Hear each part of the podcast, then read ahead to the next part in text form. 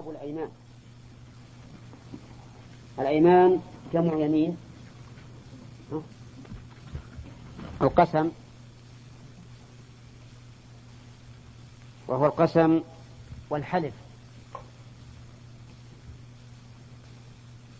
واعلم أن اليمين ينقسم إلى أقسام. فقد يكون واجبا وقد يكون مستحبا وقد يكون مكروها وقد يكون محرما وقد يكون مباحا. والأولى والأصل فيه أن تركه أولى. ترك اليمين أولى لكن ينقسم إلى هذه الأقسام الخمسة. وتعريفه أي اليمين تأكيد الشيء بذكر معظم بصيغة مخصوصة. تأكيد الشيء بذكر معظم بصورة مخصوصة. ووجه كونه تأكيدا هو أن هذا الحالف كأنه يقول بمقدار ما في نفسي من تعظيم هذا المحلوف به أنا أؤكد لك هذا الشيء. لهذا نقول في التعريف ما أشرت إليه. تأكيد الشيء بذكر معظم بصيغة مخصوصة. يعني لا بكل صيغة. فلو قلت مثلا الله أكبر قدم زيد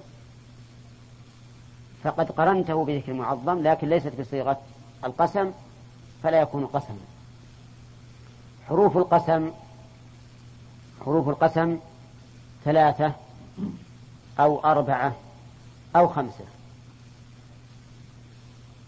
والمشهور منها ثلاثة. الواو والباء والتاء. والأم هي الباء. ولهذا تدخل على المقسم به مقرونة بالفعل أو ما ينوب منابه ومفردة. وتدخل على المقسم به ظاهرا ومضمرا. وتدخل كذلك على كل اسم من أسماء الله أو على كل محلوف به. على كل محلوف به. مرة ثانية نقول الباء تدخل على المقسم به مع ذكر فعل القسم أو ما ينم منابه وعدمه. وعلى وعلى المقسم به سواء كان اسما ظاهرا أو مضمرا. الباء سواء كان اسما ظاهرا أو مضمرا. ثالثا وتدخل على جميع الأسماء. تدخل على جميع الأسماء. فتقول مثلا أقسم بالله على كذا وكذا. هذه ذكرت مع فعل ها؟ إيش؟ مع فعل القسم. ودخلت على اسم ظاهر. وتقول بالله لأفعلن. ذكرت مع حذف فعل القسم. ودخلت على إيش؟ على اسم ظاهر. وتقول أحلف به الله ربي. فدخلت على اسم مضمر مع وجود فعل القسم. وتقول به الله لأفعلن كذا. دخلت مضمر مع حذف فعل القسم. فهي إذن أوسع أدوات القسم وتدخل على كل محلوف به سواء كان اسم الله أو الرحمن أو العزيز أو صفة من صفاته أو بأي شيء. الواو أكثر استعمالا منها. ولكنها لا تقترن مع فعل القسم. لا تقترن مع فعل القسم. ولا تدخل إلا على الاسم الظاهر فقط. وتدخل على كل محلوف به على كل اسم مما يحلف به. تقول والله لأفعلن والرحمن إيش؟ لأفعلن كل اسم ظاهر. لكن يأتي معها فعل القسم ولا لا؟ ما يأتي. لا يأتي. فلا تقول حلفت والله لا أفعلن تدخل على الضمير ولا لا؟ ما تدخل. ما تدخل على الضمير. ما تدخل إلا على اسم الظاهر. إذا هي أضيق من الباء ولا لا؟ أضيق من جهتين. أنه لا يذكر معها فعل القسم وأنها لا تدخل إلا على الاسم الظاهر ما تدخل على الضمير. الثالث التاء. التاء لا تدخل إلا على لفظ الجلالة فقط. على لفظ الجلالة فقط ما تدخل على غيره عند الفقهاء. وقال ابن مالك والتاء لله ورب والتاء لله ورب. فجعلها تدخل على على الله وعلى الرب. قال الله تعالى وتالله لأكيدن أصنامكم. ولا تدخل ولا تقترن بفعل القسم. وإذا قلنا لا تدخل إلا على الله أو على الله ورب فمعناه أنها ما تدخل على الضمير. ولا لا؟ ولا, ولا على بقية الأسماء. إذا هي أضيق حروف القسم. لأنها لا يقترن بها فعل القسم ولا يحلف بها إلا باسم الله أو رب.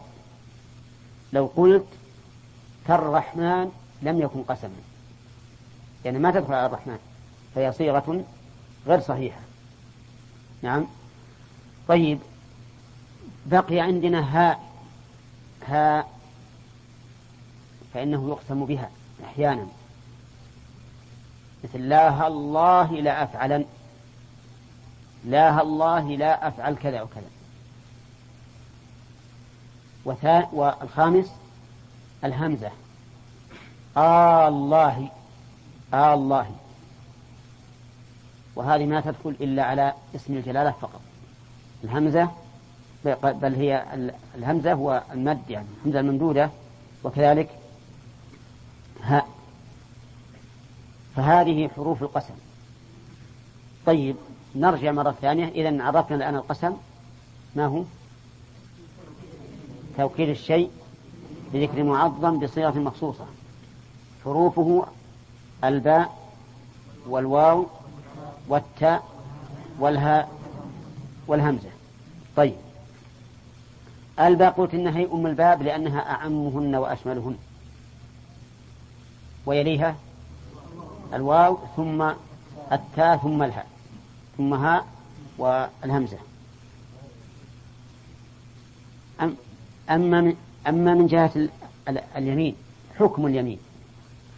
هل ينبغي للإنسان كلما ذكر شيئا حلف عليه؟ أو ينبغي أن لا يكثر اليمين؟ نقول الأصل أنه لا ينبغي إكثار اليمين. لقول الله تعالى واحفظوا أيمانكم. واحفظوا أيمانكم. قال بعض العلماء في تفسيرها أي لا تكثروا الأيمان. ولا شك أن هذا أولى وأسلم للإنسان وأبرأ لذمته أن لا يحلف ولكن مع ذلك قد تكون اليمين حراما وواجبة ومكروهة ومستحبة. نعم مباحة هي الأول. طيب. تكون واجبة إذا كان المقصود بها إثبات الحق فإنه يجب عليك أن تقسم ما دام يتوقف إذا كان يتوقف إثبات الحق على اليمين. ولهذا أمر الله نبيه عليه الصلاة والسلام أن يقسم في ثلاثة أمور. أن يقسم على أن البعث حق وعلى أن القرآن حق وعلى أن الساعة ستأتي. قال الله تبارك وتعالى ويستنبئونك أحق هو قل إي وربي إنه الحق. وقال تعالى وقال الذين كفروا لا تأتينا الساعة. قل بلى وربي لتأتينكم. وقال تعالى زعم الذين كفروا أن لا يبعثوا قل بلى وربي لتبعثن فإذا كان يتوقف إثبات الحق وطمأنينة المخاطب على اليمين فاليمين واجبة. اليمين واجبة. كذا. وكذلك تجب اليمين في دعوى عند الحاكم يدفع بها الظلم. يدفع بها الظلم. نعم. مثل لو ادعي على مال يتيم ادعى رجل على مال يتيم دعوى باطلة وتوجه اليمين على وليه. وقلنا بأنه يحلف. فهنا ها؟ يجب اليمين تجب اليمين. دفعا للظلم الذي يحصل على مال هذا اليتيم. تكون محرمة تكون محرمة إذا كانت على فعل محرم. إذا كانت على فعل محرم سواء كان ذلك لفعل المحرم أو لترك الواجب. قال رجل يا محمد والله لا أصلي مع الجماعة. نعم؟ حرام؟ إي نعم هذه حرام ما يجوز. كيف تحلف على هذا؟ على شيء محرم؟ قال والله قال والله لأشربن الخمر والله لا يشربن الخمر. ها؟ هذا حرام. وتكون مستحبة إذا توقف عليها فعل مستحب وتكون مكروهة إذا توقف عليها فعل مكروه. والأصل كما قلنا أولا أنه لا ينبغي للإنسان أن يحلف إلا لسبب يدعو لذلك. طيب. اليمين قال المؤلف رحمه الله اليمين التي تجب بها الكفارة إذا حنث فيها هي اليمين بالله. ها؟ ها؟ اليمين التي تجب بها الكفارة إذا حنث هي اليمين بالله. هي هي. أي ما بسيطة ما هي مشكلة. طيب. اليمين التي تجب بها الكفارة إذا حنث. أولا كلمة كفارة مأخوذة من الكفر وهو الستر. والكفارة تدل على أنه هناك ذنبا يحتاج إلى تكفير. وذلك الذنب هو انتهاك حرمة المقسم به بالحنث. يعني كذا قلت والله لا أفعل كذا فمعناه بحق حرمة هذا المحلوف به وتعظيمه لا أفعل هذا الشيء. فإذا فعلته ففيه انتهاك. ولهذا سماه الله تعالى كفارة لكن من رحمة الله بعباده أن رخص لهم في الحنث تخفيفا عليهم رخص لهم في ذلك من باب التخفيف. وإلا فإن الأصل وجوب البر باليمين. وقول ولهذا قال إذا حنث والحنث معناه الإثم كما قال تعالى وكانوا يصرون على الحنث العظيم نعم. وإذا إذا حنث فيها ما معنى حنث؟ أي فعل ما حلف على تركه أو ترك ما حلف على فعله. قال رجل والله لا أزور فلانا فزاره. يسمى هذا؟ حنثا. ماذا فعل؟ فعل ما حلف على تركه. وقال والله لأزورن فلانا اليوم فغابت الشمس ولم نزره هذا حنث ماذا فعل؟ ماذا؟ كيف نوع الحنث ترك ما حلف على فعله. طيب. إذا كان كذلك يقول اليمين التي تجبها الكفارة هي اليمين بالله. يعني بالله أي بهذا اللفظ. نعم. ويحتمل أن يقول أن يراد بالله أي بأي اسم من أسمائه. بأي اسم من أسمائه. وهذا أحسن لأنه أشمل وأعم. نعم. طيب. مثال ذلك والله لأفعلن والرحمن لأفعلن ورب العالمين لأفعلن. والخلاق العليم لأفعلن والمنان لأفعلن يصلح ولا ما يصلح؟ كلها أيمان. لأني حلفت باسم من أسماء الله عز وجل. طيب ثانيا قال أو بصفة من صفاته. أو بصفة من صفاته سواء كانت هذه الصفة خبرية أو ذاتية معنوية أو فعلية لكنها صفة من صفاته.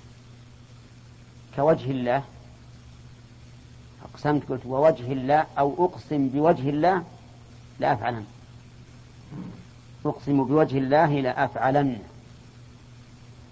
يصح لأن وجه صفة من صفاته.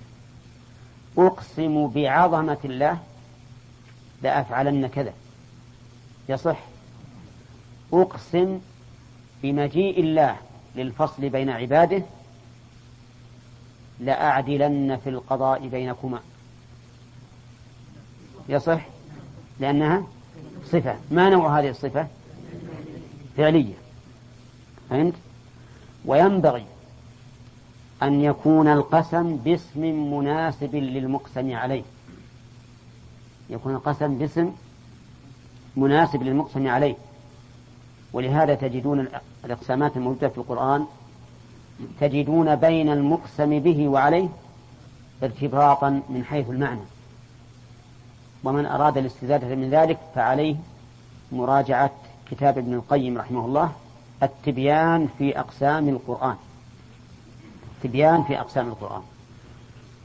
أفهمتم الآن؟ طيب. إذا القسم بسم الله أو صفة من صفاته الفعلية أو الذاتية المعنوية أو الذاتية الخبرية. مثل على الترتيب نشر مشوش لف نشر مشوش. مثل لا. مثل الوجه. ها؟ لا. ها نعم. والعظمة. والنزول. أو الاستواء. والحياة من من الذاتية المعنوية. طيب. آه لو قال يقول المؤلف لا أو بالقرآن أو بالمصحف. الحلف بالقرآن تنعقد به اليمين بالقرآن. ليش؟ صفة من صفات الله. ليش؟ لأنه كلام الله وكلام الله تعالى صفة من صفاته. لكن نص على القرآن لأن القرآن عند الجهمية مخلوق من المخلوقات وكذلك عند الأشعرية هو مخلوق من المخلوقات. القرآن. عرفتم؟ الأشاعرة قالوا قولا لا لا يقبله العقل في مسألة الكلام. قالوا كلام الله هو المعنى القائم بنفسه وما يسمع فهو حروف وأصوات مخلوقة خلقها الله عز وجل لتعبر عما في نفسه. نعم؟ وعلى زعمهم يكون القرآن مخلوقا. وهذا هو السر في أن المؤلف رحمه الله نص على القرآن. وإلا فقد يقول قائل لا حاجة للنص عليه لأنه من صفات الله. لكن نقول لأن بعض أهل البدع يقولون بأن القرآن مخلوق. أما نحن فنقول القرآن كلام الله غير مخلوق. طيب. أو بالمصحف. أو بالمصحف. أحلف بالمصحف. المصحف أوراق. أوراق حبر. ها. طيب. إذا الحالف بالمصحف ما يقصد الأوراق هذه. ولا كان يحلف الدفتر فيها أكثر من أوراق المصحف. لكن يقصد إيش؟ الكلام الذي في المصحف. وعليه فإذا قال قائل إذا يجب أن نقيد أو بالمصحف ناويا ما فيه. فالجواب لا حاجة إلى هذا القيد لأنه هو المتبادر.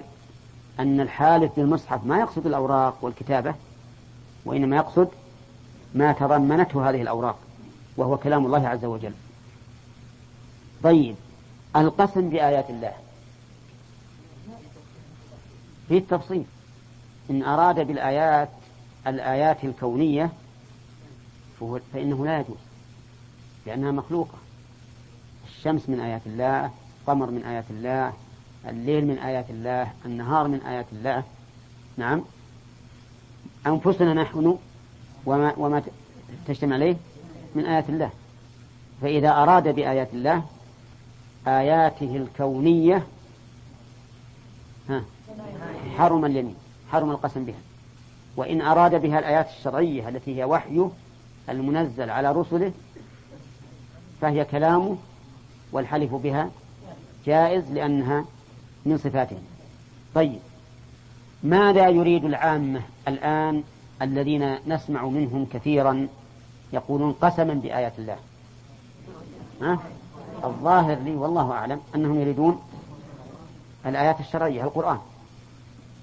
وعلى هذا فتكون اليمين منعقدة. طيب. قال المؤلف رحمه الله والحلف بغير الله محرم. الحلف بغير الله محرم. الحلف بغير الله غير مضاف إلى الله. فيشمل كل من عدا الله. حتى وإن كان ملكا مقربا أو نبيا مرسلا. ولهذا نقول الحلف برسول الله صلى الله عليه وسلم حرام ولا جائز؟ حرام لا شك. الحلف بجبريل وميكائيل وإسرافيل نعم حرام لأنه بغير الله. فالحلف بغير الله أيا كان ذلك الغير محرم أي ممنوع شرعا. الدليل قول النبي صلى الله عليه وسلم من كان حالفا فليحلف بالله أو ليصمت. من كان حالفا فليحلف بالله أو ليصمت. اللام في قول ليصمت فهي الأمر للوجوب يعني أو ليصمت عن الحلف ولا يحلف. وفي لفظ آخر لا تحلفوا بآبائكم. لا تحلفوا بآبائكم. من كان حالفا فليحلف بالله أو ليصمت. فإن قلت الحلف بغير الله شرك والشرك ينبغي أن يعبر به المؤلف لأنه أعظم وقعا في النفوس من كلمة محرم. صح؟ فالجواب المؤلف رحمه الله يؤلف في الفقه. ليس يؤلف في التوحيد والعقائد التي يقال فيها هذا شرك وهذا توحيد وإنما يؤلف فيما يجوز وما لا يجوز. أما نوع هذا هذا المحرم فالمؤلف لا يريد أن يتكلم فيه لأن محل ذلك كتب العقائد, كتب العقائد. نعم. ولكن نقول نحن تكميلا للفائدة الحلف بغير الله شرك والشرك أعظم من الكبيرة. ولهذا قال ابن مسعود رضي الله عنه لأن أحلف بالله كاذبا أحب إلي من أن أحلف بغيره صادقا. قال شيخ الإسلام لأن سيئة الشرك وإن صغر أعظم من سيئة المعصية وإن كبرت. وإلا فإن الحلف بغير الله آه، بالله كاذبا محرم بلا شك. وهل هو اليمين الغموس أو غيره؟ سيأتي إن شاء الله بيانه المهم الحلف بغير الله محرم. عرفت؟ طيب. وهل تجب به الكفارة؟ قال المؤلف ولا تجب به الكفارة. ليش؟ تخفيفا عليه ولا لأن يمينه ليست شرعية؟ لأن يمينه ليست شرعية. وما ليس بشرعي لا يترتب عليه أثره من عمل عملا ليس عليه أمرنا فهو رد. فلا يترتب عليه أثره لأنه غير شرعي. وكل ما خالف الشرع فإنه لا أثر له. لكنه قد نقول هو حرام نعم أو شرك أو ما أشبه ذلك. فإن قلت الحلف بغير الله محرم وشرك. ولكن فعله أتقى الناس لله محمد رسول الله. فإنه جاءه أعرابي وسأله عن شعائر الإسلام فأخبره. ثم قال الرجل والله لا أزيد على هذا ولا أنقص. أقسم بأنه لا يزيد ولا ينقص. فقال النبي صلى الله عليه وسلم أفلح وأبيه إن صدق. أفلح وأبيه إن صدق. فكيف نقول إن الحلف بغير الله محرم أو شرك؟ ومعلوم والشرك ممتنع على الأنبياء لأنه ينافي دعوتهم تماما إذ أنهم يدعون إلى أي شيء؟ إلى التوحيد والشرك ينافيه ولو كان صغيرا. إن كان كبيرا فهو ينافي أصله وإن كان صغيرا ينافي كماله. كيف الرسول يحلف بأبيه؟ أفلح وأبيه. إن صدق. فالجواب أن من العلماء من قال إن هذا الحديث محرف محرف وأن أصله أفلح والله. لكن لما كانوا في الأول لا, يشك لا ينقطون فإن أبيه فيها مثل الله. كم فيها من نبرة؟ ولا نبرتين مع الها نبرتين مع الها فهي مثل الله. لكن قصرت النبرتان. نعم. وحذف الإعجام. فصارت وأبيه وهذا هذا غير صحيح. لماذا؟ لأن الأصل عدم التحريف ولأن هذا يفتح علينا بابا خطيرا بالنسبة للرواة. إذ كل شيء لا تقبله نفوسنا نقول هذا محرم هذا فتح باب شر ولا يستقيم هذا. ثانيا قالوا إن هذا قبل النهي عن الحلف بالآباء وأنه كان في الأول كثيرا شائعا والناس قد ألفوه فتأخر النهي عنه. كما تأخر النهي عن الخمر فإنها لم تحرم إلا في السنة السادسة من الهجرة. وكذلك الحجاب حجاب النساء. ما ما ما, ما وجب إلا في السنة السادسة من الهجرة. لأن الشيء المألوف يصعب على النفس أن تدعه لأول في أول الأمر. فقالوا إن الشرع تركهم على هذا الشيء لأنه مألوف عندهم فلما استقر الإيمان في نفوسهم نهى عنه. ويكون قسم الرسول صلى الله عليه وسلم بأبيه قبل قبل النهي. وحينئذ نقول إنه منسوخ منسوخ. ولكن النسخ من شروطه العلم بالتاريخ ومجرد التعليل ليس حكما بالتأخر أو التقدم. ما يكفي هذا. لا بد أن نعلم التأخر. وحينئذ فالقول بالنسخ أيضا ضعيف. طيب. ثالثا قالوا إن هذا مما يجري على اللسان بغير قصد. مما يجري على اللسان بغير قصد. فيكون من لغو اليمين. وقد قال الله تعالى لا يؤاخذكم الله باللغو في أيمانكم. وهذا كان يجري على اللسان بغير قصد فترك. ترك يعني وحتى الآن لو فرضنا الناس معتدين على هذا معناه نتركهم. وعليه فالذين اعتادوا أن يحلفوا بالنبي ها؟ ما ننهاهم. لأن هذا يجري على ألسنتهم. يجري على ألسنتهم. وقد قصصت عليكم قصة الرجل الذي كان يريد أن يستفتي ويقول والنبي أن تفتيني في هذه المسألة. فقلت سكت الرجل قال والنبي ما عمري أعود لهذا الشيء. هذا ما يصلح. طيب. يعني هذا القول هذا هو وجيه ولا لا؟ أنه مما جرى على اللسان بغير قصد؟ هذا أيضا غير وجيه. ولا يستقيم مع قول الرسول لا تحلفوا بآبائكم. لا تحلفوا بآبائكم. لا يستقيم. نهى عن هذا بالذات. وما كان منهي عنه بذاته كيف نقول هذا الرسول أقره وأنه يبقى حكمه إلى الآن؟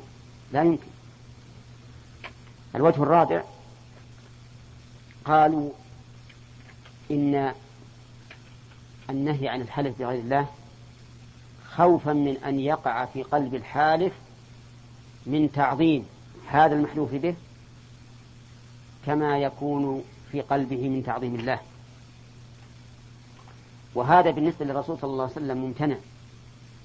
لا يمكن أن يقوم في قلبه تعظيم أب هذا الرجل الأعرابي اللي جاي يسأل كتعظيم الله. وعلى هذا فيكون على هذا الوجه يكون هذا خاصا بالنبي صلى الله عليه وسلم لعلمنا أن المحذور من الحلف بغير الله لا يتصور في حقه. لا يتصور في حقه.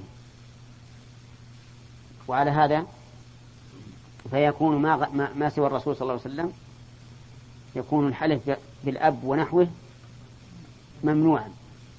ممنوعا. أما في حق الرسول فهو جائز له. لكن هذا الحقيقة يضعفه أن الرسول عليه الصلاة والسلام أسوة أمته ولا يمكن أن يحلف بغير الله وهو يعلم أن الأمة سوف تتسي به. لكن قد يقال إن الأمة قد قد أخبرهم بالحكم في قوله لا تحلفوا بآبائكم. وهذا الوجه الرابع ينطبق تماما على ما ذهب إليه الشوكاني وجماعة من العلماء بأن الفعل من رسول الله صلى الله عليه وسلم لا يعارض القول مطلقا. نعم. بقي عندنا الآن من الأوجه الأربعة أقرب شيء هو أنه منسوخ وهذا فيه في النفس منه شيء لأننا لم نعلم التاريخ أو أنه خاص بالرسول صلى الله عليه وسلم. وعلى كل حال فلدينا نص مشتبه ونص محكم. المشتبه ما هو؟ حلف الرسول صلى الله عليه وسلم بأبي, بأبي هذا الرجل. والمحكم نهيه عن الحلف بالآباء والقاعدة الشرعية في طريق الراسخين في العلم أن يحملوا إيش؟ المتشابه على المحكم ليكون الشيء كله محكما.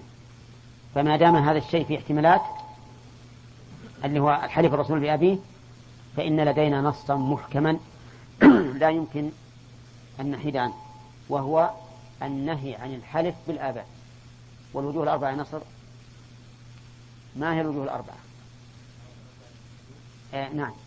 طيب. ما هو أي هذا أيضا يصلح أن يجاب به أن يقال فيه أيضا على تقدير مضاف. أي ورب أبيه لكن هذا بعيد الأصل عدم الحد نعم.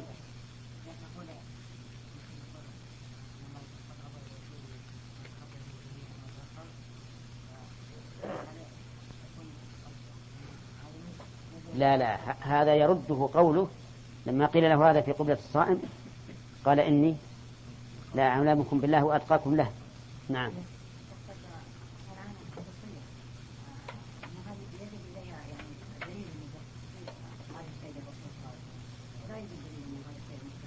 إلا يودع الخصوصية أنه نهى أنا وأفعله. إيه الرسول قال وأبيه أفلح وأبيه. أي عاد ما يعني هذه نعم. قد يقول قائل طيب هل حلف مرة أخرى؟ فتكون من خصائص؟ ما ندري. نعم يا بدر. ها؟ الحلف بالطلاق أو بالحرام ما يجوز. ولكن الحلف بالطلاق أو بالحرام مهب على هذه الصيغة. ولهذا قيدنا بصيغة مخصوصة.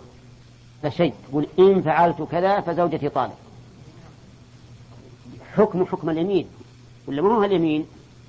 ولهذا قال الله عز وجل للرسول يا أيها النبي لما تحرم ما أحل الله لك تتبع مرضات أزواجك؟ والله غفور رحيم. قد فرض الله لكم تحلة أيمانكم. فجعل التحريم يمينا لأنه يقصد به معنى اليمين تماما. نعم يا تبين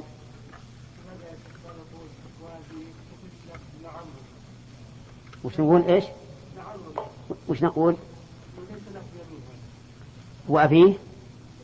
لا لا صحيح يمين. دخلت عليها الواو الخاصة بالقسم وجر. لا لا حكم حكم اليمين. والعموم هو اليمين بالصيغة المعروفة. نعم إبراهيم.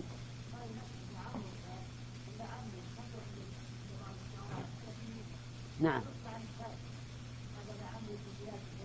نعم. هو صح صح هذا عن ابن عباس في مسلم. وصح أيضا عن الرسول صلى الله عليه وسلم في في الرقية. في الرقية. لعمري لقد رقيت برقية حق لقد أخذت بحق. لا لا ما هو نصف القسم. ما هو نص. إي نعم. اي نعم نعم. لكنه ليس بالصيغة المعروفة. الصيغة المعروفة أن تقول والله لو قال الإنسان وعمري وعمري صح. إيه؟ صحيح هو في لا شك إنه في حكم القسم. حتى حتى قول هذا حرم علي جعل الله يمينا نعم. في حكم القسم يعني معناه إنه يكون إذا حنث فيه فيه الكفارة. فقط ويدل على التوكيد إذا قصد به التوكيد أو المنع إذا قصد به المنع. نعم.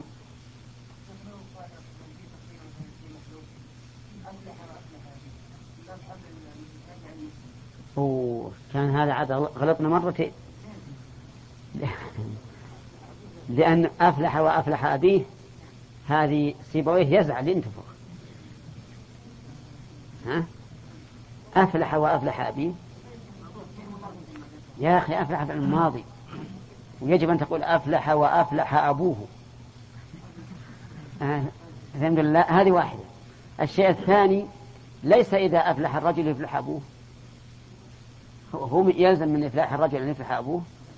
ما يستقيم لا معنى ولا لفظا. نعم. نعم.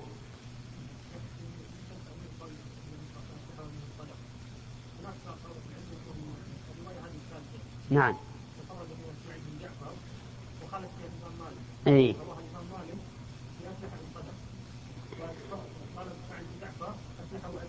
نعم. نعم نعم. لا على كل حال ثابتة لأنه إذا تعارض الرفع وعدمه واللي ولا رفعه ثقات. هذه زيادة الزيادة من من الثقة مقبولة ولا ولا تنافي بقية الحديث. الأصل قلنا فيه الجواب هذا. هو لو كانت لو جاءت من طريق ضعيف كفينا إياه. وقلنا هذا هذه ضعيفة ولا ولا نقبلها.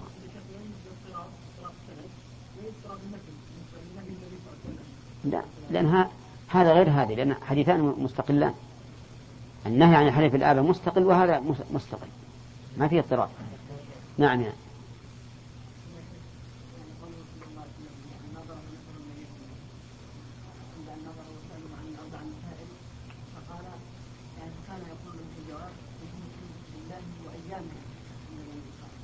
نعم. إلا أن الله سبحانه وتعالى قال لموسى وذكرهم بأيام الله. أيام الله تشمل ما أنعم به على أوليائه وما أنزله من العقاب على أعدائه. كلها أيام الله. أيام الله هذه قلت إكرام الطائعين وإهانة العاصين. نعم.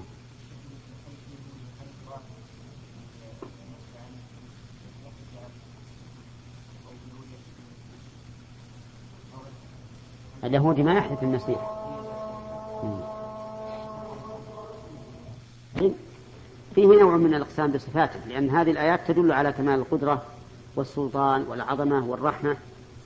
في نعم. ها؟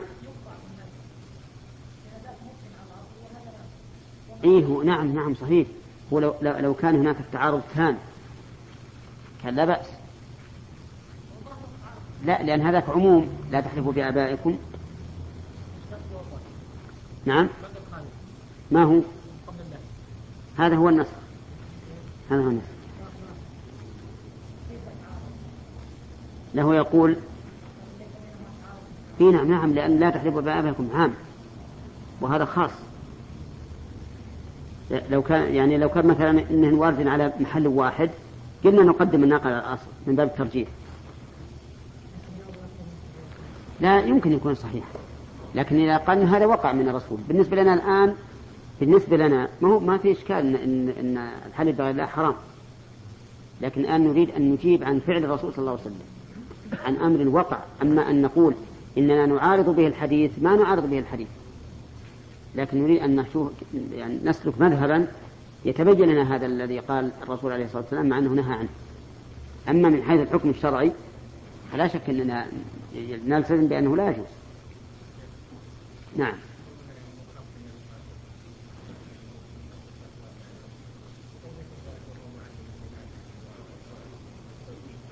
وعلل ذلك. قال لبعد هذا في حقه. وسبق أن البارحة فرضنا على هذا بهذا الشيء.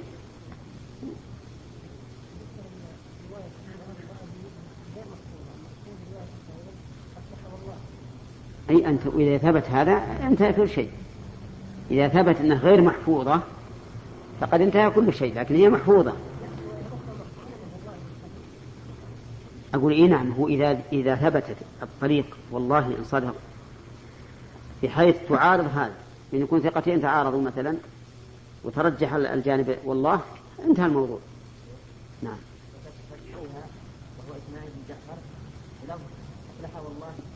نعم نعم. قال وهذا اولى من روى عنه بلفظ اصلح وابيه لأنها ربكم من ردها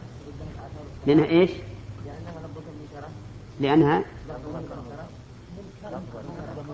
إيه نعم. لكن هي موجودة في صحيح البخاري. رواها البخاري وأثبتها في صحيحه وأبيه.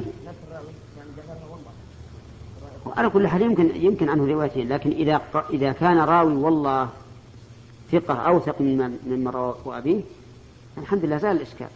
ونحن الآن عندنا في هذا أجوبة بعضها كما ترون سليم. وليس المقصود الآن أن نقول إن الحلف بالآباء إنه منسوخ أو جائز لا. النهي عن الحلف يعني النهي عن الحلف بالآباء إنه منسوخ أو جائز لا ما نقول هذا. الحكم الآن التحريم بكل حال. لكن نريد أن نعرف مخرجا لهذا الحديث الذي ورد. فإذا صح أن هذه اللفظة الشاذة غير محفوظة فقد كفينا والحمد لله ولا حاجة لكل الأجوبة هذه.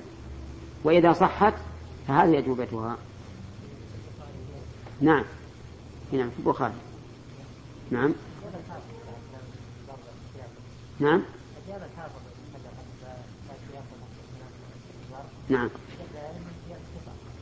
اللي على كل حال اننا أحفظ أنها في البخاري وأنا ما رجعتها بعد يعني من زمان من زمان سابق نعم؟ إيش؟ ما أدري والله عن مسلم لكن هي في البخاري. طيب الآن يكفي, يكفي وجه واحد لا نروح هي مسألة الحكم بها يعتبر غير وارد. الآن غير وارد لأن الحل لأن النهي عن الحلف بالله أمر ثابت ومحكم ولا فيه اشتباه ويجب العمل به. هذه من الناحية العملية. لكن قلت لكم من الناحية كيف كيف نخرج ما ورد عن الرسول عليه الصلاة والسلام فقط. أما أن نقول إن يعني يمكن الإحلاف هذا لا يجوز. طيب يقول مالك رحمه الله ويشترط لوجوب الكفارة ثلاث شروط. ها؟ لا ذكرناه ذكرنا تو ناقشناه قال ويشترط لوجوب الكفارة ثلاث شروط. يشترط الشرط تقدم لنا أكثر من مرة أنه في اللغة العلامة. وفي الشرع ما يلزم من عدمه العدم ولا يلزم من وجوده الوجود. يعني أنه إذا عدم عدم المشروط. إما أن يعدم حسا كما إذا كان شرطا حسيا وإما أن يعدم شرعا كما إذا كان شرطا شرعيا. فالصلاة بلا وضوء مثلا يمكن أن يأتي رجل ويصلي صلاة كاملة في قراءتها وركوعها وسجودها وتسبيحها فهي الآن موجودة حسا لكنها شرعا غير موجودة. فالشرط ما يلزم أي الذي يلزم من عدمه العدم. فإن كان شرعيا فالعدم شرعي وإن كان حسيا فالعدم حسي. طيب. يشترط ثلاثة شروط. وقول لوجوب الكفارة أفادنا رحمه الله أن الكفارة واجبة. كفارة واجبة. نعم. بدليل بدليل قوله تعالى ولكن يؤاخذكم بما عقدتم الأيمان فكفارته إطعام عشرة مساكين أو كسوتهم أو تحرير رقبة فمن لم يجد فصيام ثلاثة أيام ذلك كفارة أيمانكم إذا حلفتم واحفظوا أيمانكم. فإن الأمر بحفظها يتناول الأمر بالكفارة لأن ذلك من حفظها. وكذلك قال النبي عليه الصلاة والسلام إذا حلفت على يمين فرأيت غيرها خيرا منها فكفر عن يمينك. فأمر بالتكفير والأصل في الأمر الوجوب. إذا فعندنا دليل من القرآن ودليل من السنة على أن الكفارة واجبة إذا حنث فيها الإنسان.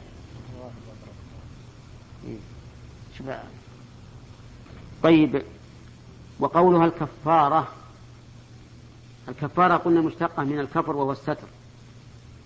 وذلك أن الأصل أن الإنسان إذا حلف وجب عليه إتمام الحلف لأنه حلف بعظيم من عظمته أن تقوم بما حلفت به عليه. لأن الحلف الواقع تأكيد للشيء بعظمة المحلوف به. فإذا انتهكت هذا التأكيد فهو كالإشارة إلى انتهاك عظمة المحلوف به. فلهذا وجبت الكفارة. وقلنا لولا أن الله رحم العباد لكان من حلف على شيء وجب عليه أن يتمه بكل حال إلا لضرورة.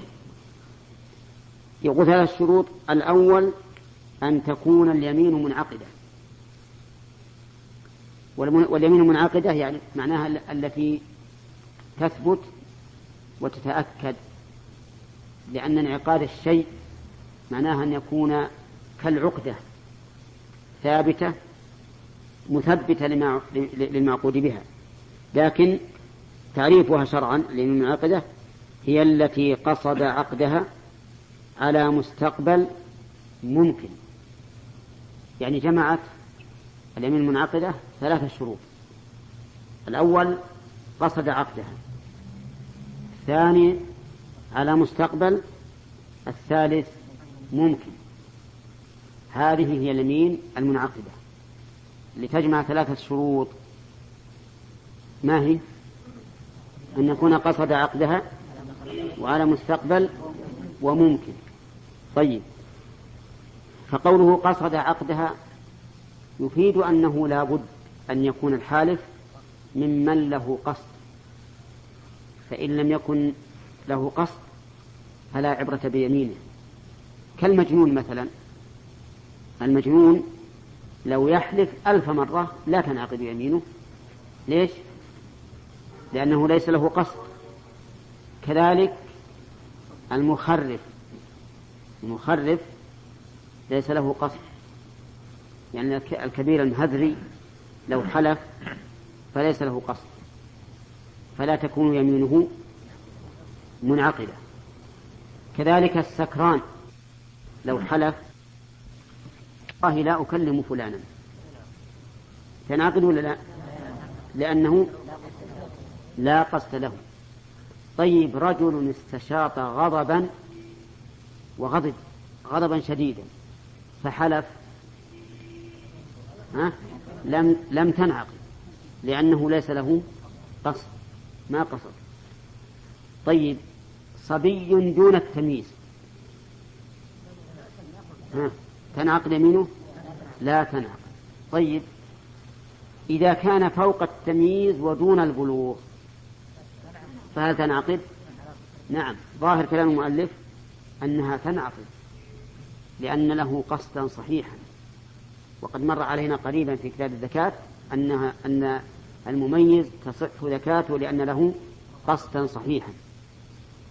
وذكروا في باب الإيلاء أنه يصح من المميز يصح من المميز.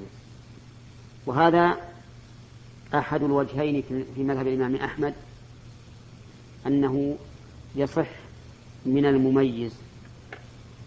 والقول الثاني وهو المذهب أنه لا يصح إلا من المكلف وأن وأنه يشترط البلوغ.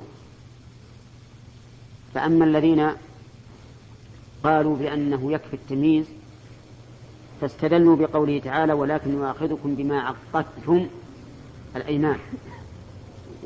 ولكن يؤاخذكم بما كسبت قلوبكم. قالوا فهذا عام وهذه يمين وانعقادها والحنث فيها ليس من باب الأحكام التكليفية ولكنه من باب الأحكام الوضعية. يعني معناها أنه سبب وضع على مسبب. فهذا الصبي لو قتل إنسانا وجبت عليه الكفارة. نعم. إذا إذا حنث في اليمين تجب عليه الكفارة. وأما الذين قالوا لا بد من البلوغ فقالوا إن الكفارة تكفير إثم متوقع لولا رحمة الله عز وجل. ومن كان دون التمييز فإنه لا يكلف. قد رفع عنه القلم. فلا تنعقد يمينه وب... آه نعم دون البلوغ. ومن كان دون البلوغ فإنه ليس بمكلف فلا تنعقد يمينه. وبناء على هذا لو أقسم من له أربع عشرة سنة وعشرة أشهر على شيء وهو لم يبلغ بغير السن فإن يمينه لا تنعقد. بل لو كان بلوغه في الساعة الثانية عشرة وحلف في الساعة الحادية عشرة لم تنعقد وفي الساعة الواحدة تنعقد لأنه في الأول غير بالغ وفي الثاني بالغ.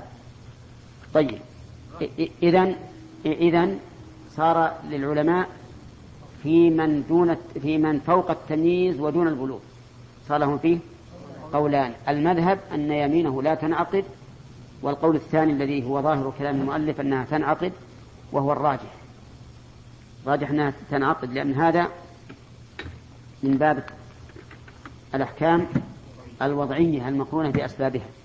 صحيح أن غير المكلف لا يدري ولا ولا يفهم لكنه له قصر صحيح بدليل أن أن زكاته تصح. طيب الشرط الثاني على مستقبل فإن كانت على ماضي فإنها لا تنعقد ليست منعقدة.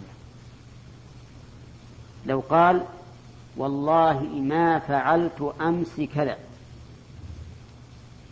وهو ليس وهو قد فعله عليه الكفارة ها؟ ليش؟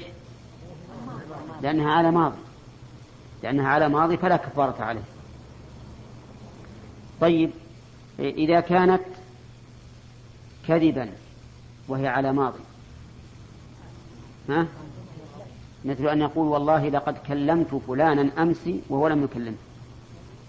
فإنه لا حنث عليه. ما فيها كفارة. لأنها على أمر على أمر ماضي. ونحن نقول لا تكون منعقدة إلا إذا كانت على أمر مستقبل. طيب.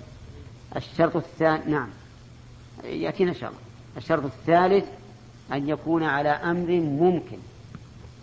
على أمر ممكن. طيب الأمر الممكن ضده الأمر المستحيل. المستحيل تارة يكون مستحيلا لذاته وتارة يكون مستحيلا عادة. وكلاهما على حد سواء. فإذا أقسم على شيء مستحيل فإن كان على فعله وجبت الكفارة في الحال. وإن كان على تركه فلغو فالكلام لغو. الك... نعم لا دقيقة شوف إذا حلف على مستحيل فإن يمينه غير منعقدة فلا كفارة عليه سواء على فعله أو على تركه لأنه مستحيل. والمستحيل لا تتعلق به الكفارة لأن الحالف على المستحيل. إما أن يكون على عدمه وهذا لغو لأنه لن يكون حلف أو ما حلف. وإما أن يكون على فعله وهذا أيضا لا, لا, لا, يكون من لا تكون من فيه منعقدة لأنه من من المعلوم أنه إذا حلف عليه فلن يكون فيكون حلفه عليه تأكيدا له لا وجه له لأن الحلف إنما يقصد به تأكيد فعل إيش؟ المحلوف عليه نعم. وهذا أمر مستحيل بالنسبة للمستحيل. فتكون أيضا لغوا. وهذا هو ظاهر كلام المؤلف لأنه قال على مستقبل ممكن. فإن كان غير ممكن لم تنعقد ذكرنا أن أن المستحيل قد يكون مستحيل لذاته ومستحيل لغيره. المستحيل لذاته مثل أن يقول والله لأقتلن الميت. والله لأقتلن الميت. هذا مستحيل ولا لا؟ مستحيل لذاته. لماذا؟ لأن الميت ميت ما يرجع عليه قتل إطلاقا. وعلى هذا لو قال قائل والله لأقتلن الميت. ها؟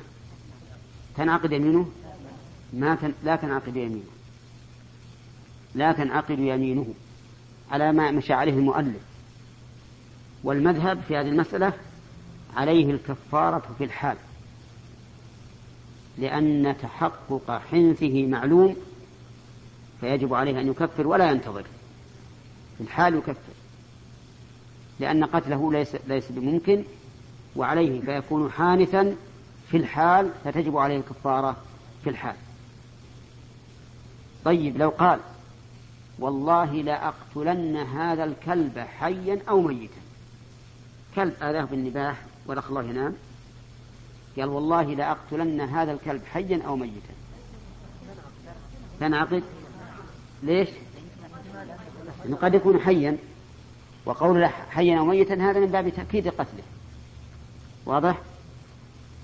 المستحيل لذاته مثلنا به والمستحيل عادة كما قال الفقهاء رحمهم الله إذا قال والله لا أطيرن.